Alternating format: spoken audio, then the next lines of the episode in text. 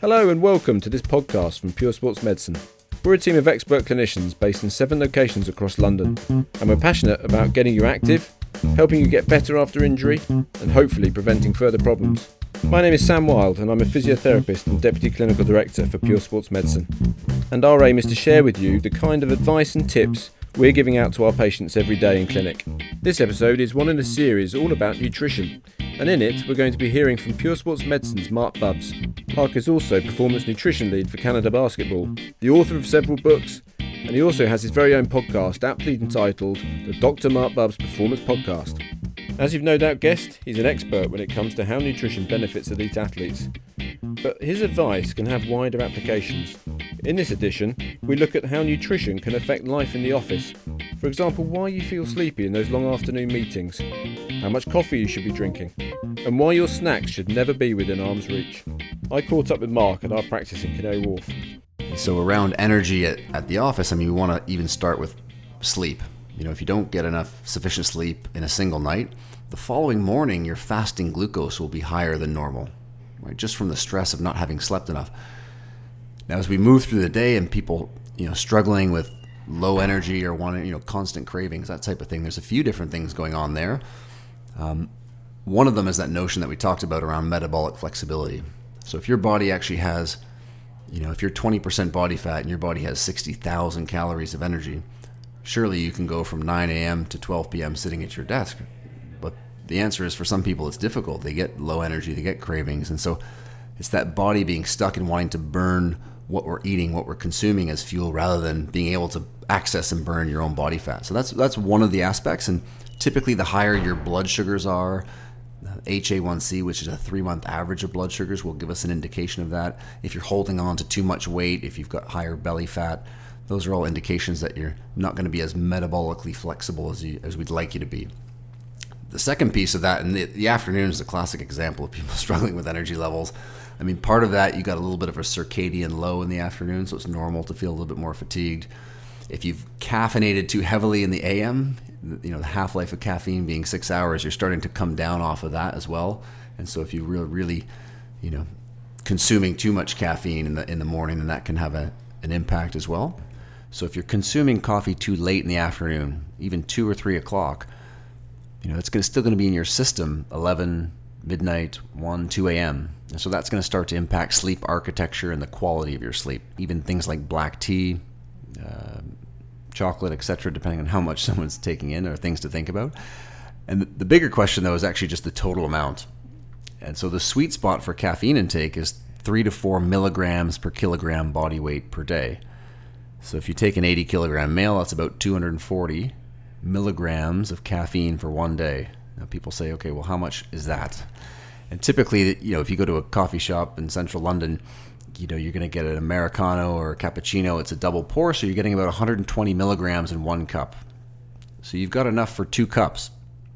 Anything more than that, you start to push the upper end. If you get above six milligrams per kilogram, you're really starting to get to the red line. And this is where symptoms of anxiety, you know, you can contribute to insomnia.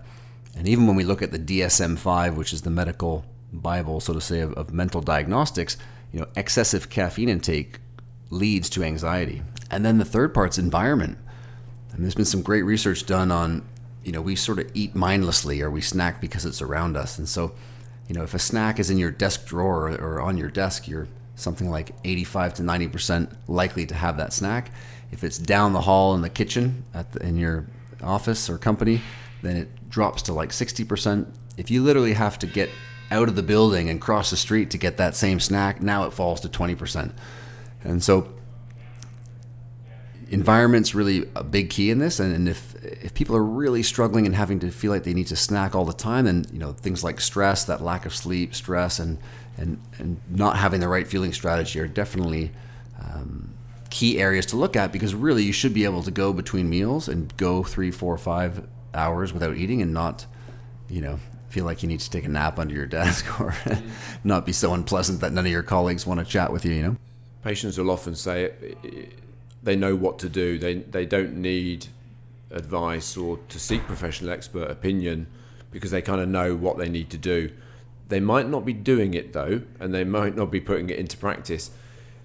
what are the, the, the key elements that you would break down during your assessment?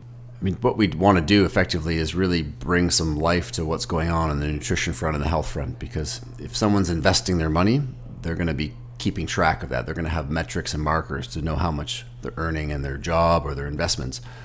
But yet, when it comes to our own health, you've only got one body. When it comes to our own health, we sort of use guesswork. We, I think I feel pretty good. so we want to take some of that guesswork out of it and use blood tests, tests that you might get from your GP and tests that we can run. And something like fasting glucose is a great example. So fasting glucose is your blood sugar levels first thing in the morning upon rising. And you know, there's a normal range for what we want to see, folks. But when we look at some of these longer observational studies, you know, some over 20 years, if you're in the highest 25% of fasting glucose in the morning, and this is within the normal range, so up against that upper end of normal, you know, that, that, that range where you're not going to get a call back from your, your GP because you're not in a disease condition, you're actually at a 40% increased risk of cardiovascular disease. And so, you know, we see this actually a dose dependent manner as well. The more your blood sugars go up in terms of fasting, the greater the risk of, of cardiovascular events. And so, from the health perspective, it's a useful marker.